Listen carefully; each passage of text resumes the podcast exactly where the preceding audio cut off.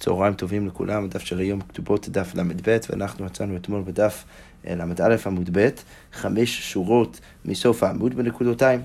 אמרנו במשנה שגם מקרה שבן אדם בא ומקיים יחסים עם אחותו או אחות אביו וכו', מקרה רחמנא ליצלן שהוא אונס אחד מהאנשים האלו, אז למרות שיש שם איסור כרת, וכפי שנראה עוד שנייה גם כן איסור מלכות, אז בכל זאת הוא חייב לשלם את הקנס.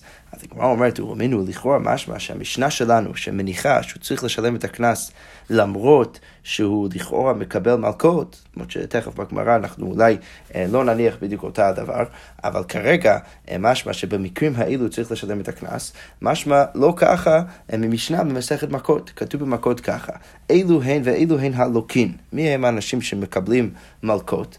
הבא על אחותו ועל אחות אביו ועל אחות אימו ועל אחות אשתו ועל אשת אחיו ועל אשת אחי אביו ועל הנידה. כל האנשים האלו מקבל עבורן מלכות אם הוא מקיים איתם יחסים.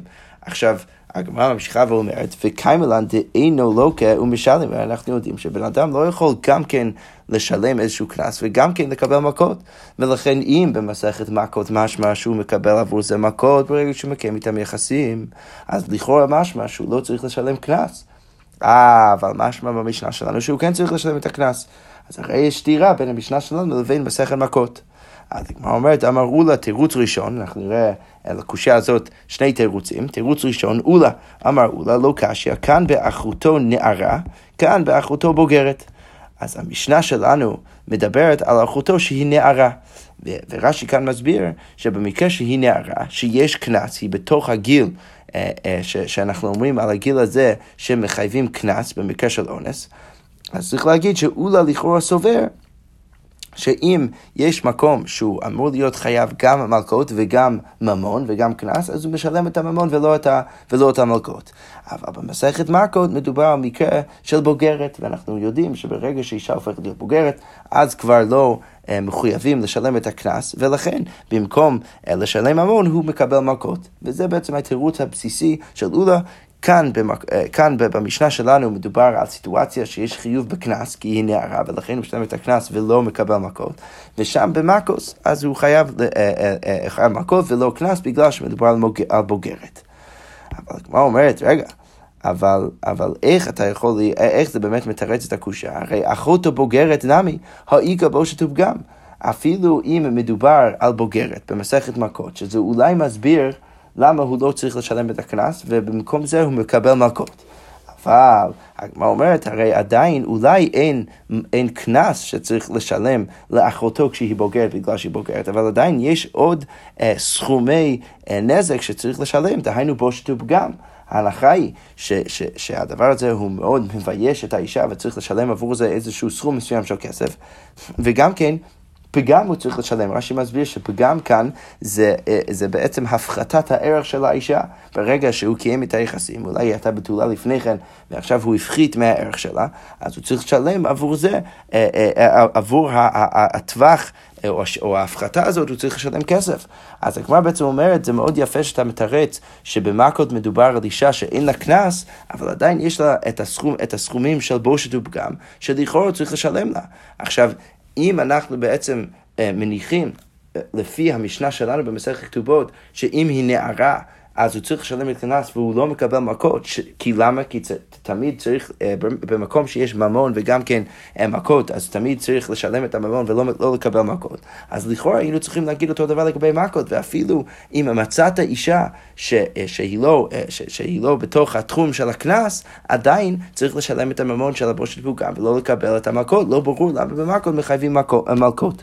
אז היא אומרת, מדובר באישה שותה. אז ברגע שהאישה היא שותה, אז גם אין לה בושת וגם אין לה פגם. כך רש"י מסביר. ולכן ברגע שמדובר על אישה שהיא גם כן בוגרת, ולכן אין לה קנס, וגם היא שותה, ולכן אין לה בושת ופגם, אז באמת סוף סוף מדובר על מקרה שבאמת אין שום חיוב של ממון, ולכן ברגע שאין שום חיוב של ממון, אז אנחנו יכולים להבין למה הוא מקבל עבור זה מלכות. עכשיו שוב, אני רק צריך להבהיר את הנקודה, אנחנו עוד נדון בזה בעריכות, צריך להבהיר את הנקודה שאולה פשוט בהנחת יסוד, שאם באמת יש חיוב גם כן של ממון וגם כן של מלכות ביחד, אז הוא יהיה חייב רק את הממון ולא את המלכות. אבל צריך להגיד שמלכות פשוט מדבר על מקרה וסיטואציה שבו אנחנו מניחים, שאין באמת חיוב ממון, לא בקנס ולא בבוש ולא בפגם, לא בקנס בגלל שהיא בוגרת ולא בבוש ובפגם בגלל שהיא שותה.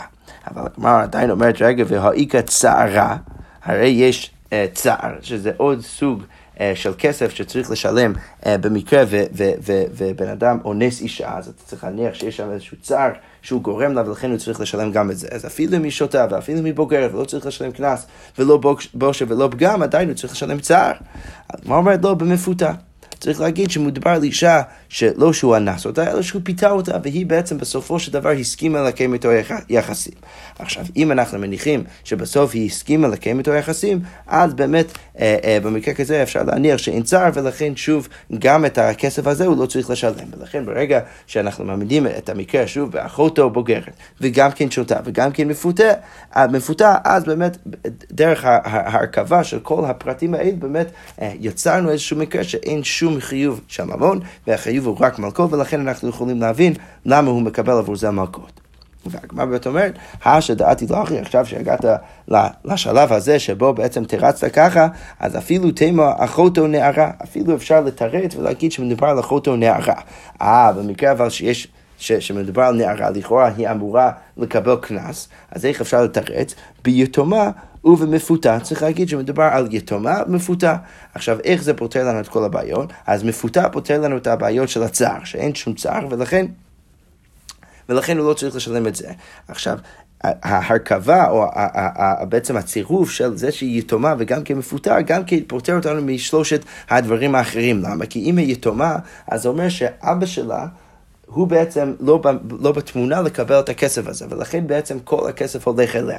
ואם אתה מניח שכל הכסף אמור ללכת אליה, אבל בסופו של דבר היא גם הסכימה לדבר הזה, כי באמת מדובר על מקרה של מפותה ולא על אונס, אז ככה שמסביר שהיא כבר לא יכולה לחייב את כל שלושת הדברים האלו, לא את הכנס ולא את הבושה ולא את הפגם, כמובן גם כן לא את הצער בגלל שזה מפותה ולא אונס, ולכן באמת במקרה כזה לא יהיה שום חיוב של ממון, וזה מסביר למה במכות אנחנו בעצם אומרים שהוא יקבל מכות ולא יצטרך לשלם ממון.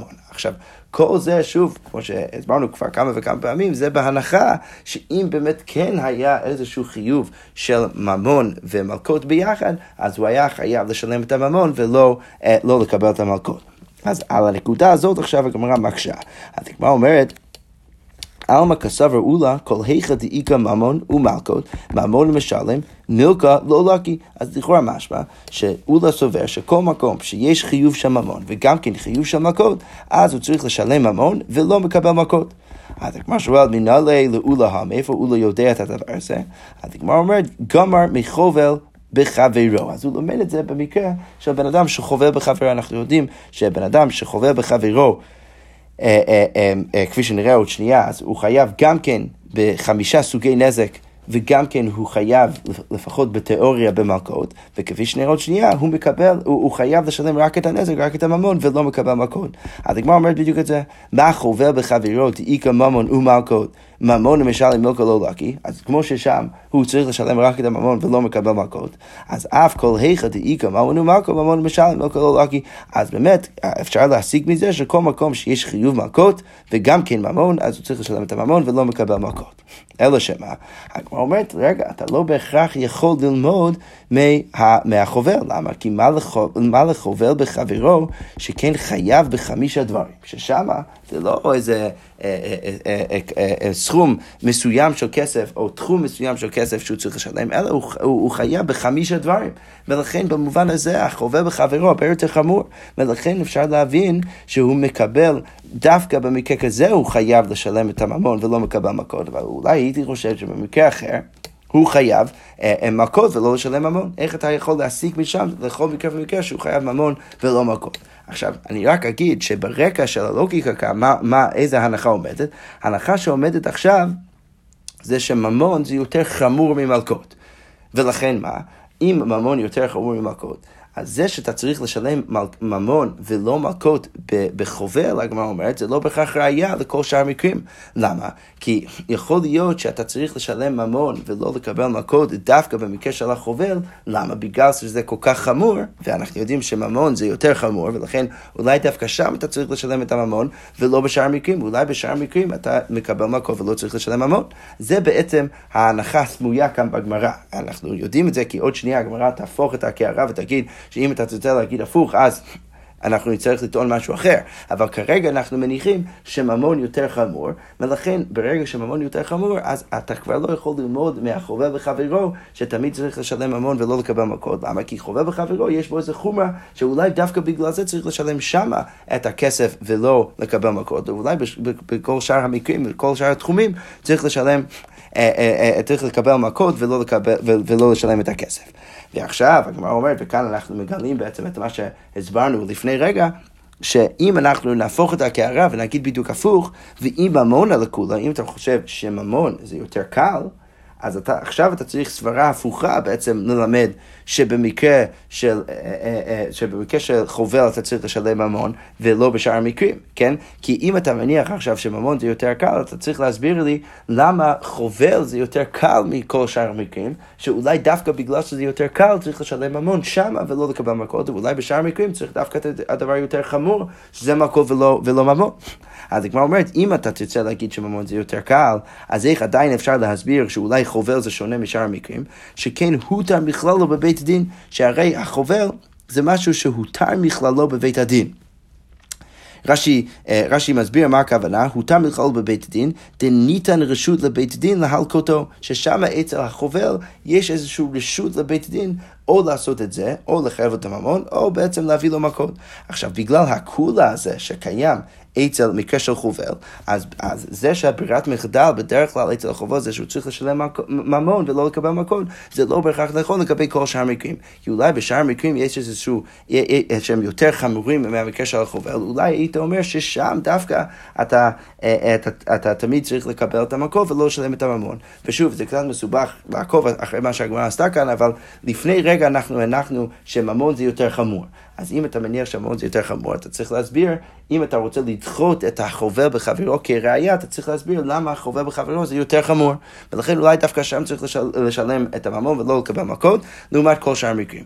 ואז אמרנו שאם אתה רוצה להפוך את הקערה ולהגיד שממון זה יותר קל ולא יותר חמור, עכשיו אתה צריך להסביר למה החובל בחברו זה יותר קל מכל שאר המקרים, ולכן דרך זה להסביר למה דווקא שם צריך לעשות את הדבר היותר קל, שזה לשלם ממון ולא לקבל מכות. אולי בשאר המקרים צריך לקבל מכות ולא לשלם ממון.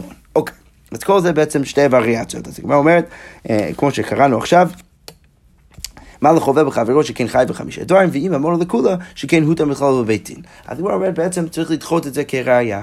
אלא, אז במקום ללמוד מהחובל בחברו, ששוב, בשני הכיוונים הצלחנו לדחות אותו, אז הגמרא אומרת, אלא גמר מעדים. צריך להגיד שבאמת אולה לומד את הכלל שלו, ששוב, משלמים ממון ולא מקבלים מלכות, הוא לומד את זה מעדים, מעדים זוממין. מה עדים זוממין? דאיקה ממון ומלכות. כמו שלעדים זוממין יש חיוב ממון, שהם צריכים בעצם לשלם את מה שהם רצו לחייב לחברו. בואו רק נזכיר לעצמנו מה זה עדים זוממין. עדים זוממין זה עדים שבאים ואומרים שבן אדם חייב למישהו נגיד 100 שקל, ואז מעידים עליו אנשים אחרים, מעידים עליהם, סליחה, באים עדים אחרים ואומרים על העדים עצמם, אתם בכלל לא יכולים להעיד על הדבר הזה. למה? כי באותו המקום, באותו הזמן שעליו אתם מעידים, אתם בכלל הייתם במקום אחר. עכשיו זה מה שנקרא עדים זוממין, ואנחנו יודעים מהדין התורה שהעדים האלו צריכים לשלם את מה שהם ניסו לחייב לחבר שלהם. עכשיו, אם נגיד הם ניסו לחייב מישהו 100 שקל, אז גם הם בעצמם צריכים עכשיו לשלם לו 100 שקל.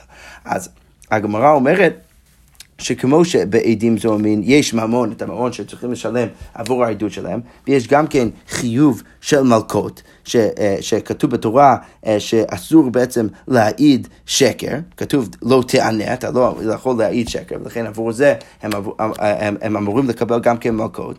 אז כמו ששם ממון למשל מלכה לא לקי, אז הם צריכים לשלם רק ממון ולא מקבלים מלכות, אז אף כל היחד דאיקה ממון ומלכות, כבר אומרת ממון למשל מלכה לא לקי, לכאורה משמע אחלה ראיה, אפשר להוכיח את הנקודה של אולה מעדים זוממין, שכמו ששוב בעדים זוממין תמיד צריך לשלם ממון ולא לקבל מכות, אולי גם כן בכל שאר המקרים שיש שני חיובים צריך לשלם דווקא ממון ולא לקבל מכות. אבל הגמרא אומרת, רגע, מה לעדים זוממים שכן אינם צריכים התראה? הרי אצל עדים זוממים יש משהו שיותר חמור. איזה דבר יש יותר חמור? שהם לא צריכים התראה, הם חייבים אפילו אם מישהו לא בא לפני כן ומביא להם התראה. אנחנו יודעים שבדרך כלל בן אדם יהיה חייב באיזשהו איסור, רק אם יש התראה לפני כן. אבל אצל העדים זוממים, הם לא צריכים התראה. עכשיו שוב, אנחנו חוזרים למה שניסינו להגיד בחובר, עכשיו אנחנו רוצים את זה אצל העדים זוממים. אם אנחנו בהנחה שממון זה יותר חמור, אז בזה שהבאנו עכשיו חומרה אצל העדים זוממים, זה אולי יכול להגיד שהסיבה שצריך לשלם ממון ולא לקבל מכות אצל העדים זוממים, זה דווקא בגלל שיש חומרה אצל העדים זוממים.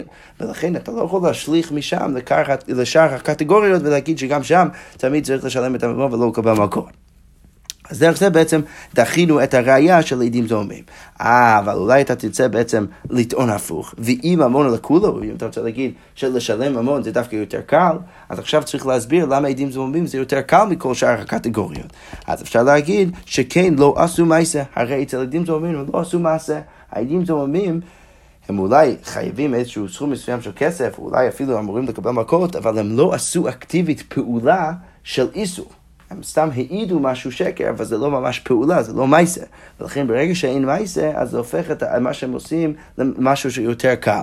ולכן אם אתה מניח שהממון זה יותר קל מהמלכות, אז אולי אפשר להגיד שדווקא אצל עדים זוממים, בגלל שאין מייסה וזה יותר קל, דווקא שם צריך לשלם ממון ולא לקבל מלכות. אבל בשאר קטגוריות אולי צריך לשלם את הדבר יותר חמור, שזה בעצם המלכות. עכשיו, שוב, אני רק מבהיר שזה מה שעשינו גם כן לפני שני שורות לגבי החובל. קודם כל הנחנו שהממון יותר חמור, והיינו צריכים איזשהו צד בעדים זוממים שיותר חמור, ואז אנחנו שאולי הממון זה יותר קל, ולכן היינו צריכים צד יותר קל בעדים זוממים, אבל שוב, לשני הכיוונים בעצם הוכחנו או דחינו את הראייה של עדים זוממים. אז הגמרא אומרת, שוב, אם ממון לכולו, שכן לא עשו מעשה. אז הגמרא אומרת, אלא גם המתרבה, מה צריך להגיד? צריך להגיד שהוא לא לומד משני המקרים האלו, גם עדים זוממים וגם בחובל וחברו. אבל הגמרא אומרת, רגע, מה הצד השווה שבהן דאיק הממון?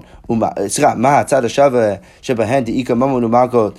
ממון למשל לא כלולה, כי כמו ששם אצל שני המקרים האלו יש גם ממון וגם מלכות, והם צריכים לשלם ממון ולא לקבל מלכות, אז אף כל היחד דאיק הממון ומלכות, ממון למשל לא כלולה, ולכן אולי צריך ללמוד משם שלכל מלכות שיש חיוב ממון וחיוב מלכות, אז צריך לשלם ממון ולא לקבל את המלכות.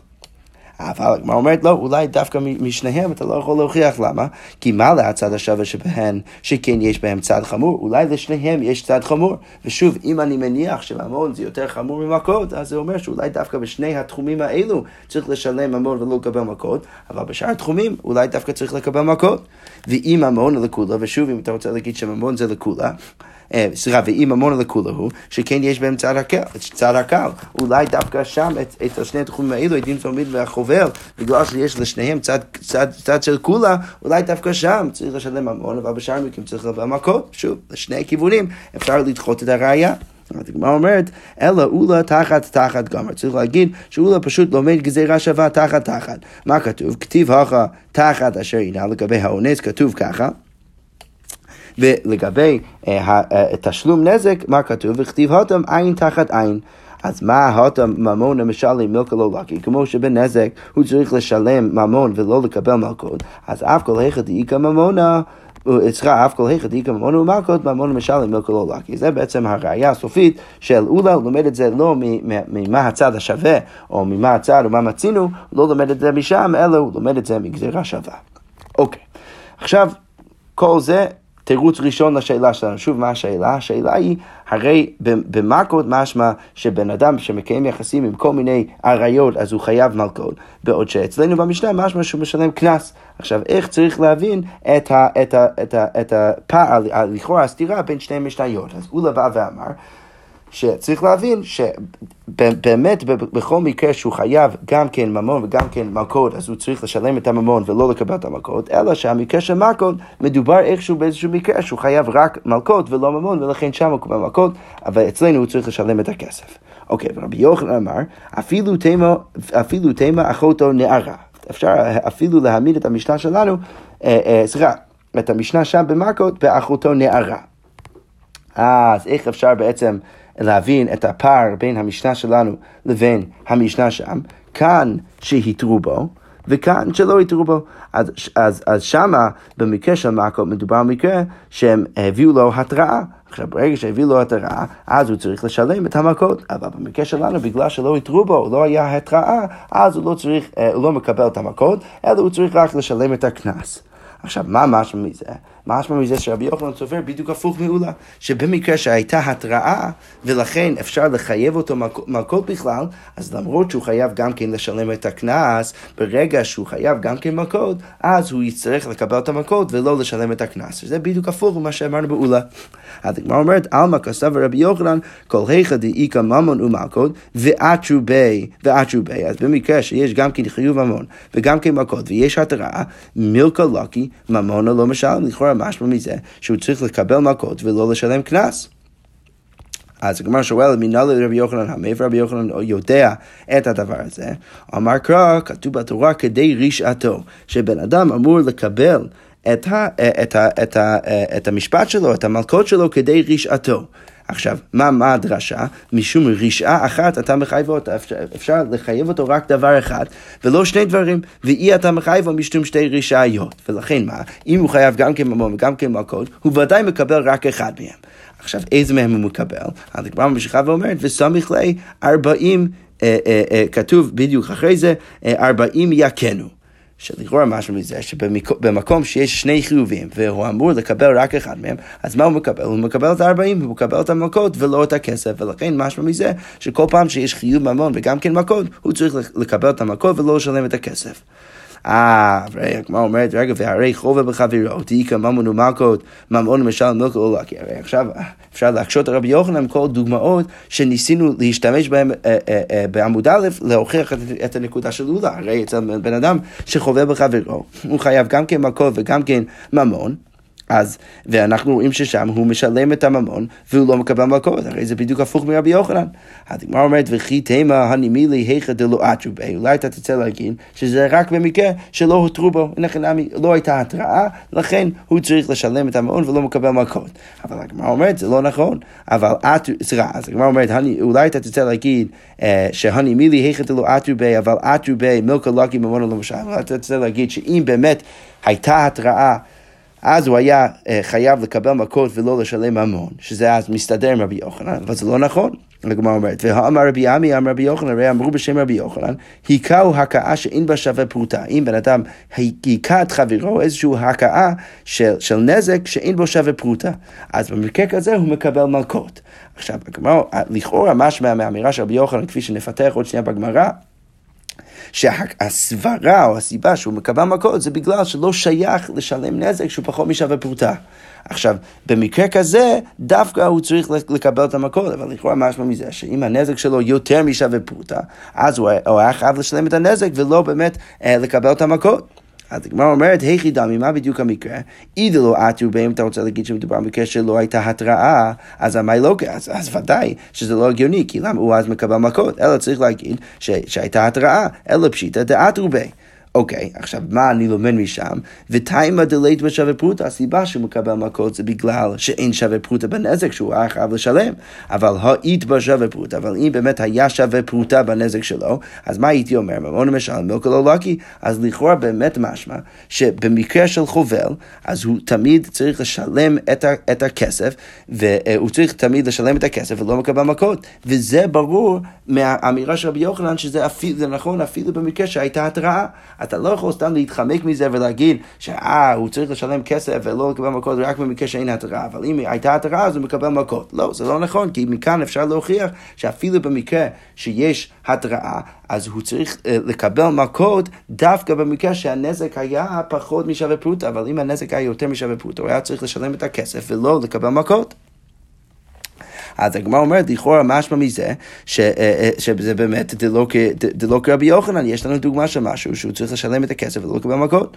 אז הגמרא אומרת, איך צריך להבין את המקרה של חובל? צריך להבין את זה בצורה הבאה.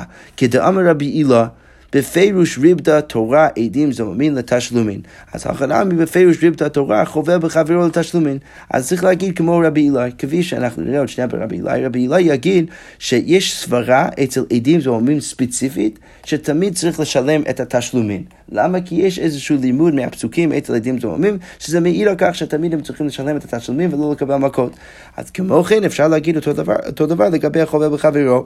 שדווקא החובר בחברו זה איזה מקרה ייחודי, שדווקא שם הוא צריך לשלם המון ולא לקבל את המלכות, אבל בדרך כלל אנחנו נגיד שאם יש את שני החיובים האלו, תמיד בדרך כלל אנחנו נגיד שתמיד צריך את המלכות ולא לשלם את הממון. אוקיי, ועכשיו הגמרא שואלת, והיכא איתמד רבי אילאי, מה בעצם ההקשר המקורי של רבי אילאי? הגמרא אומרת, רבי אילאי אמרת את מה שהוא אמר על הדבר הבא. מעידין על המקרה הבא. מעידין אנו את איש פלוני שחייב לחברו 200 זוז. אז אם הגיעו שני עדים, והעידו הבן אדם שהוא חייב לחברו 200 זוז, אז הם מנסים לחייב אותו 200 זוז. ונמצאו זוממים, ואז הגיעו עוד עדי, מה שנקרא עדי הזמה, והזימו את אותם העדים המקוריים, ואמרו שאתם בכלל לא יכולים להעיד על מה שאתם אומרים, כי בכלל הייתם במקום אחר באותה התאריך. ואז נמצאו זוממין, אז במקרה כזה לוקין ומשלמים, אז הם צריכים גם כן לקבל מכות וגם כן לשלם. למה? שלא השם המביאן לידי מכות מביאן לידי תשלומים. דבר רבי מאיר, רבי מאיר בכלל אומר משהו אחר, הוא בא ואומר שבגלל שהחיוב מלכות, שזה בעצם בזה שהם העידו שקר, והחיוב כסף, שזה בגלל שהם היו עדים זוממים, בגלל ששני הדברים האלו לא מגיעים בהכרח מאותו התחום, אז צריך בעצם לקבל את שניהם, הם גם צריכים לשלם כסף וגם צריכים לקבל מלכות. זה שיטת רבי מאיר, כרגע לא רלוונטי לענייננו. וחכמים אומרים, כל המשלם אינו לוקה, אז במקרה שהם משלמים, אז הם לא אמורים לקבל מלכות. אז מה אומרת על זה? ונאמר כל הלוקה אינו משלם. למה אתה כל כך בטוח שהם צריכים לשלם את הכסף ולא לקבל מכות? תגיד הפוך, שהם אמורים לקבל מכות ולא לשלם כסף. אז על זה הגמרא אמרה, אמר רבי אילאי בפירוש ריבתה תורה עדים זוממים לתשלומים. לא, דווקא למרות שבדרך כלל אנחנו נגיד שבן אדם שחייב שני הדברים, גם מכות וגם כסף, הוא תמיד יקבל את המכות ולא את הכסף. ספציפית אצל עדים זוממים אנחנו נגיד שהוא צריך לשלם את הכסף ולא לקבל מכות. אבל זה דין ייחודי בעדים זוממים. למה? אז כמו אומרת, היכן ריבתה תורה? אז מה בעצם הלימוד הספציפי מהתורה, שדרך זה אפשר להבין שהתורה רוצה שעדים זוממים ישלמו את הכסף ולא יקבל מכות? מחתי, הרי כתוב אצל עדים זוממים, כתוב ועשיתם לו כאשר זמם לעשות לאחיו. אז צריך לעשות לעדים הזוממים מה שהם רצו לעשות לאחיהם. עכשיו, מה כתוב ישר אחרי זה? כתוב יד ביד. אז מה שואלת, יד ביד למה לי? הרי לפני רגע מה כתבת? כתבת ועשיתם לו כאשר זמם לעשות לאחיו וביאת הרע מקרבך. ואז ישירות אחרי זה, שני פסוקים אחרי זה, כתוב ולא תחוס עיניך נפש בנפש, עין בעין, שן בשן, יד ביד. אז עכשיו השאלה, למה צריך לכתוב יד ביד? הרי לפני רגע אמרת לי שצריך לעשות לעדים מה שהם רצו לעשות לחבר שלהם, מה שהם רצו לעשות לאותו בן אדם, מה שהעידו נגדו, צריך לעשות להם. למה צריך לכתוב יד ביד? אז כמו שואלת, יד ביד למה לי? אז היא כבר אומרת, זה צריך להיות תמיד דבר הניתן מיד ליד, שתמיד הדבר שהם חייבים זה צריך להיות כסף ולא המלכות. אז היא כבר אומרת, מה זה דבר הניתן מיד ליד? ממון. ולכן אני יכול לראות שיש איזושהי הדגשה על הממון אצל עדים זוממים ספציפית, שדווקא שם אנחנו נגיד שהם צריכים לשלם כסף ולא לקבל מכות. אז הגמרא אומרת, כל זה בא מוכיח שמה?